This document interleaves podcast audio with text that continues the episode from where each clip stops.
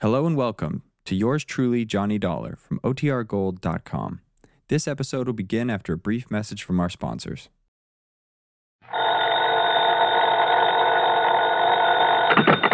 Johnny Dollar. This is Harry Branson at Philadelphia Mutual Liability and Casualty Company. Harry, it's been a long time. What's on your mind? John, I have a case for you involving several of our very important clients. Good. Then it ought to pay me a nice big fee. I'm not sure about that, John. Of course, we'll pay your regular expenses and your regular commission. But no extra fee? I don't know. You, huh? Uh, that is to say, it all depends on what you're able to, shall we say, uh, unearth.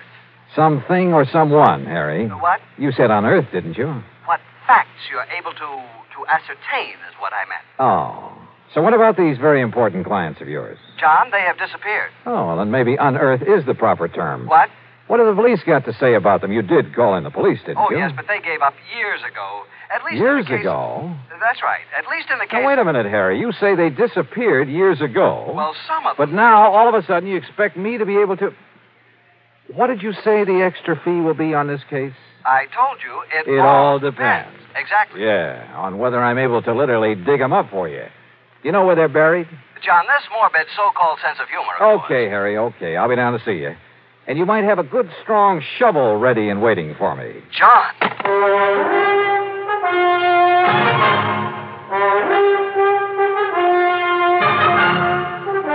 Bob Bailey in the exciting adventures of the man with the action packed expense account. America's fabulous freelance insurance investigator. Yours truly, Johnny Dollar. Now, Act One of yours truly, Johnny Dollar.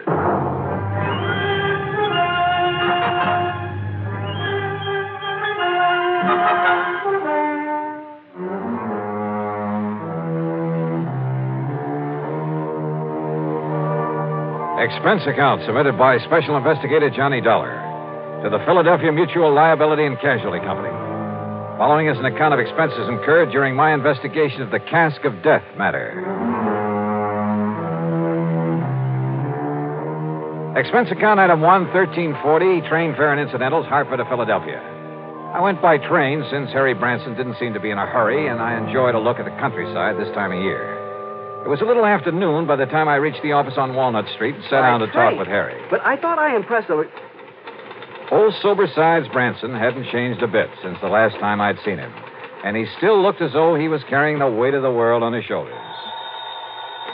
However, now that you have finally arrived, suppose I get right to the point and tell you what this is all about. Well, you said on the phone that some of your policyholders have Uh, disappeared. yes, and you must understand this, John. Yeah? In accordance with Pennsylvania law, in a case of a mysterious disappearance, and I'm sure you're familiar with the mysterious disappearance clause, it's part of all our life insurance contracts. Well, if you mean did I ever read the fine print on one of your policies, the answer's no. you should sometime.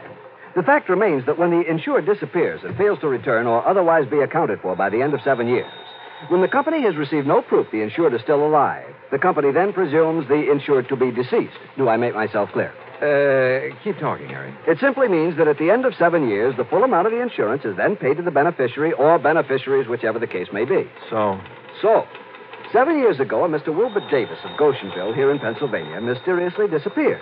Now his beneficiary is demanding payment of the insurance. naturally. So why don't you pay it? We shall.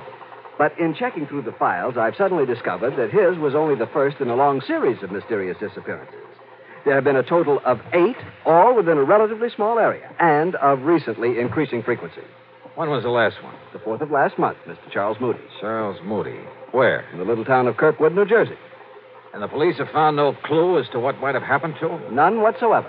One in Goshenville, Pennsylvania, one in Kirkwood, New Jersey.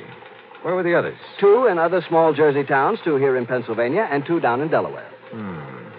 Any, uh, any relationship among the beneficiaries? None? That is, none that we know of. Why do you ask that? Uh, I just wondered if some one person was killing them off to collect the insurance. No, the beneficiaries are all widely separated individuals, so you can dismiss any possibility of murder. Harry, in a case of this kind, that's the one possibility I never dismiss.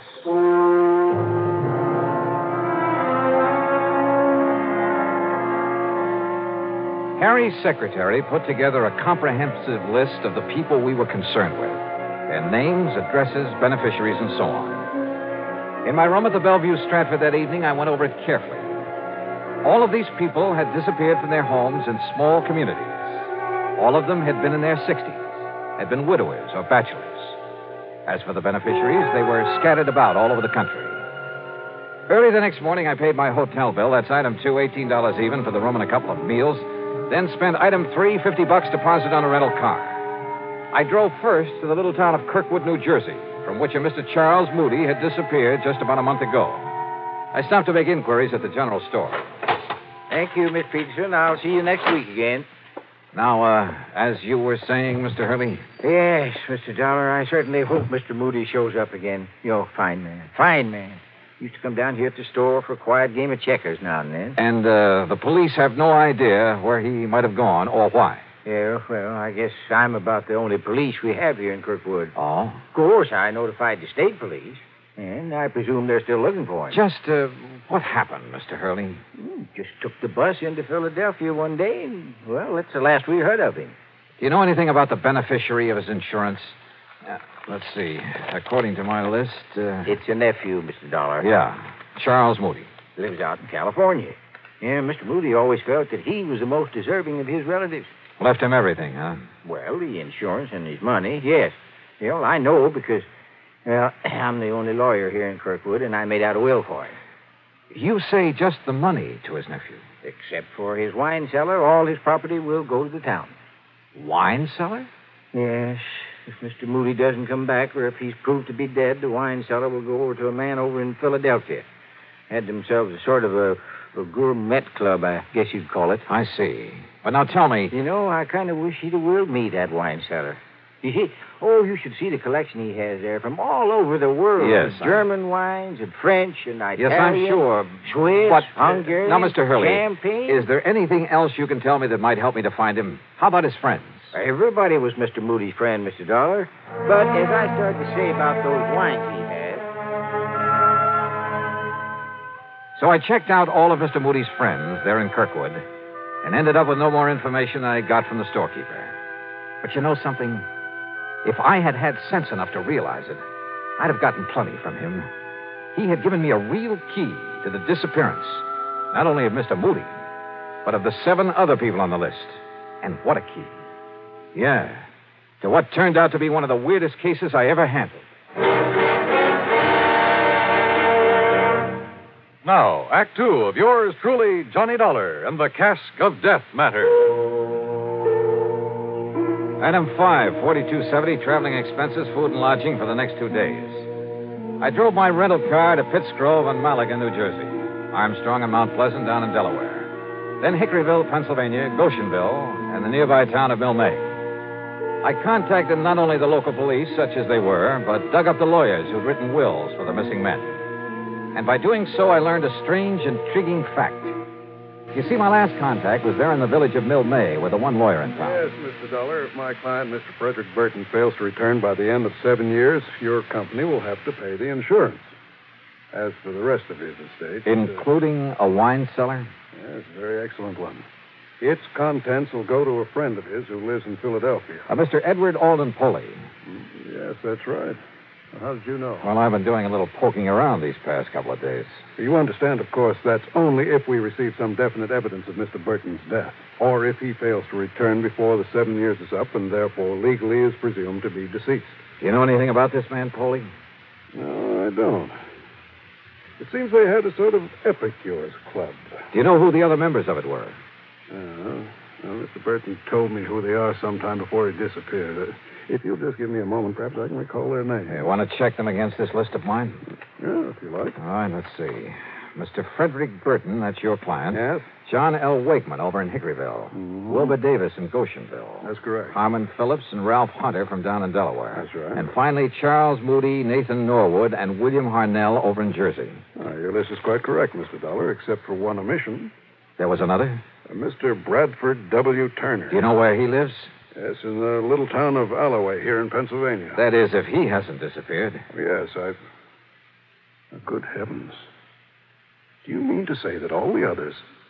Well, I know, of course, that Mr. Burton did, but. Do you mean to say that all the others on that list have disappeared, too? Yes, sir. And I'm going to find out about this Mr. Turner right now. In the town of Alloway, did you say? Yes, it's about 18 miles north of here. Okay, sir. And I'm very much obliged. Uh, to you. Mr. Dollar. Oh, Yeah? Do you really think there can be some connection between these disappearances and the fact that all these men have willed their wine collections to this Edward Alden Poley? What do you think? Wait a minute. Had I told him the others all willed their wine collections to Polly? Or had he just come to that conclusion? Or what? Hmm. Anyway, I drove due north to Alloway. The one large, rather nice home belonged to Mr. Bradford W. Turner, the man whose name was not on my list. So I hoped that he was still here in the land of the living. He was, and he turned out to be a very fine gentleman despite his preoccupation with vintage wine. No, Mr. Dollar. Our little order of epicures has not been very active since several of the members have, uh, well, disappeared. But not you or E Mr. E.A. Poley. I was just preparing to make the trip over to Philadelphia to pay a visit to Mr. Poley. Oh? Mind telling me why, Mr. Turner? Not at all, sir. Not at all. I happen to have an excellent wine cellar. Yes, I rather guessed that. Oh, but it's nothing compared to that, Mr. Poley's. Edward is younger than I, younger than any of us. But his vast labyrinthine cellar is a veritable treasure house of rare and priceless vintage. I see. Now, Even I haven't seen the full extent of it. But, oh, if only I could get hold of some of that ancient rare amontillado he has so often told us about. Promised to show us so many times. Up until now, I've not had anything worthy to offer him in exchange. Ah, but now I've acquired a bottle of very old and very fine Medoc at Graf. So I shall take it to him in the hope. you know, you talk as though this wine collecting were the most important thing in your life. Oh, it is, sir. And with Polly, it's an almost overpowering passion. It is his life. The kind of man who'd kill his own mother for a bottle of wine, huh? That's not the jest you may think it is, Mr. Dollar. Which is why I wonder if this bottle of fine Medoc will be enough. Mr. Turner, you're not taking it over to him. I beg your pardon. I am. Now, look here, Mr. Dollar. I've been awaiting this opportunity for years. Yeah, and you'd probably give just about anything. You are right, sir. I would. Your life?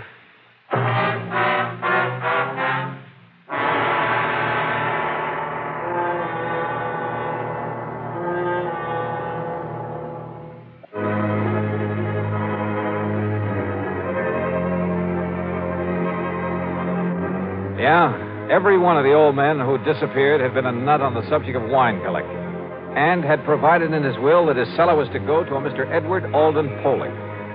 You know something? When I talked to Poley at his home in the old Germantown section of Philadelphia, I decided he was the biggest nut of all, and possibly a dangerous one. It was an old house and a big one. It must have been one of the original Philadelphia mansions. As for Poley himself, well, I'd say he was a man of about 50. He was short and heavy set, and his face, well, his face reminded me of a bird of prey. Very thin, with a long aquiline nose. His eyes were far apart and almost beady.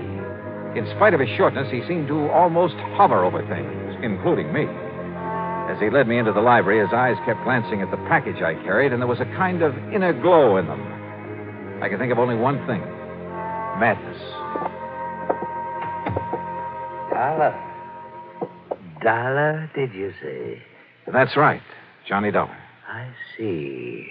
Oh? I mean, it's a very unusual name. I uh, can't uh, help but uh, admire this library, Mr. Foley. Oh. Only the best. I must have only the best, Mr. Dollar. Yes, it, it looks so. Nothing, no one must stand in the way of my having the rarest, the finest of everything. Sometimes it takes years, Mr. Dollar, but sooner or later I get what I want. I notice you have a lot of the works of Edgar Allan Poe. The greatest writer who ever lived. I am fortunate to bear the same initials. What? Oh, yeah. Look there. First copies of his works. And look there. The manuscript of one of them. Of the. Well, it, it has to do with a certain wine. Yeah, I see. Which brings us to what you have there. Well, it's a famous old Medoc, uh, Mr. Poley, a de Graaf. Its age, the vintage. Let me see it. What? Well, sure. Yes, yes. Look at it. I only brought it here for your opinion. Oh, but I must have this. I must have. I'm afraid that's impossible. Oh. We shall see. Perhaps we'll make an exchange. I have in my vaults an old, a rare, a priceless Amontillado. Uh, come, Mr. Dollar. The cask of Amontillado, huh? Eh? What was that? Nothing, sir. Lead the way. He did. Yeah, he sure did. Through a hidden door behind a panel in the wall. Instead of using a flashlight, he took along a sort of torch, a flambeau, I think you call it, that gave off an evil, oily smell that stained the passageway with smoke.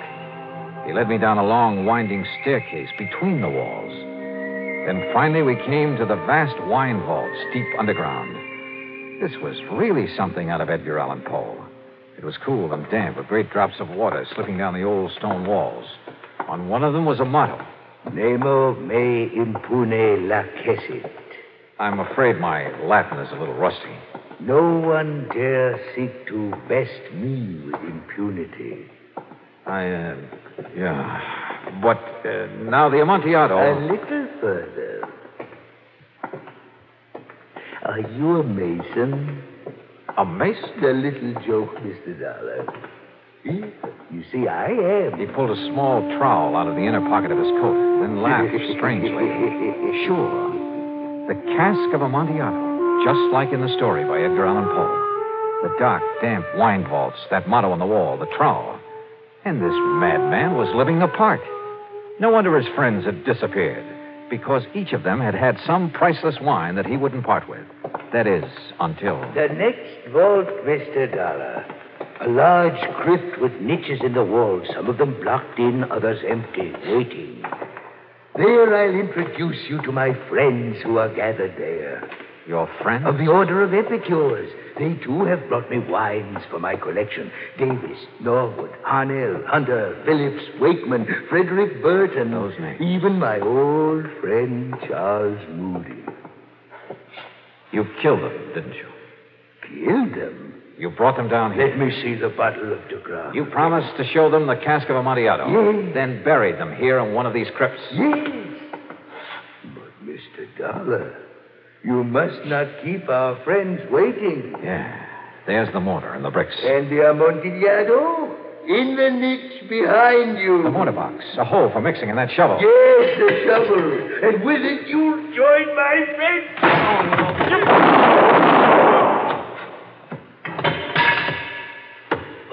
But this isn't the way the story.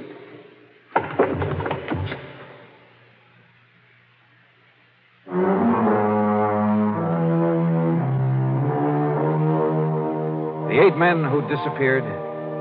Yeah, they were all buried behind the bricks and mortar that walled up eight of the niches in that deep underground vault. Funny, I completely forgot to look to see if there was a cask of Amontillado in that cellar.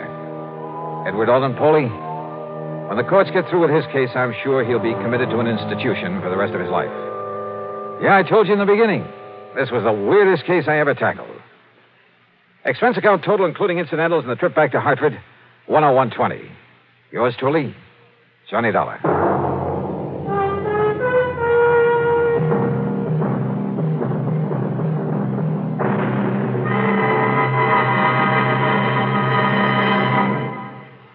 Now, here is our star to tell you about next week's story. Next week, I run into a girl who is fabulously rich, and because of it, fabulously poor. Join us, won't you? Yours truly, Johnny Dollar.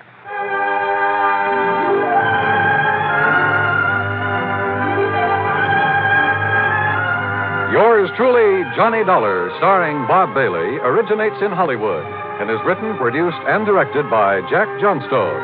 Heard in our cast were Harry Bartell, Forrest Lewis, Bartlett Robinson, Farley Bear, and Marvin Miller. Be sure to join us next week, same time and station, for another exciting story of yours truly, Johnny Dollar. This is Dan Cumberly speaking.